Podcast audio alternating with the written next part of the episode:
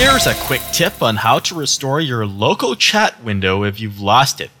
So if you go to communicate, right, you got local chat here, and you can always tear it off by clicking this little page curl sort of icon, and it's off. But if you accidentally or intentionally close that, then you might be going, where did it go? Even if you close and open it, it's still not there. The solution here is easy. Go to the View menu and then down to Local Chat. That brings it back open, and click this button to pop it back in. It's the opposite of tearing it off. And here you have it. It's been restored. Local Chat is again part of your main Communicate window.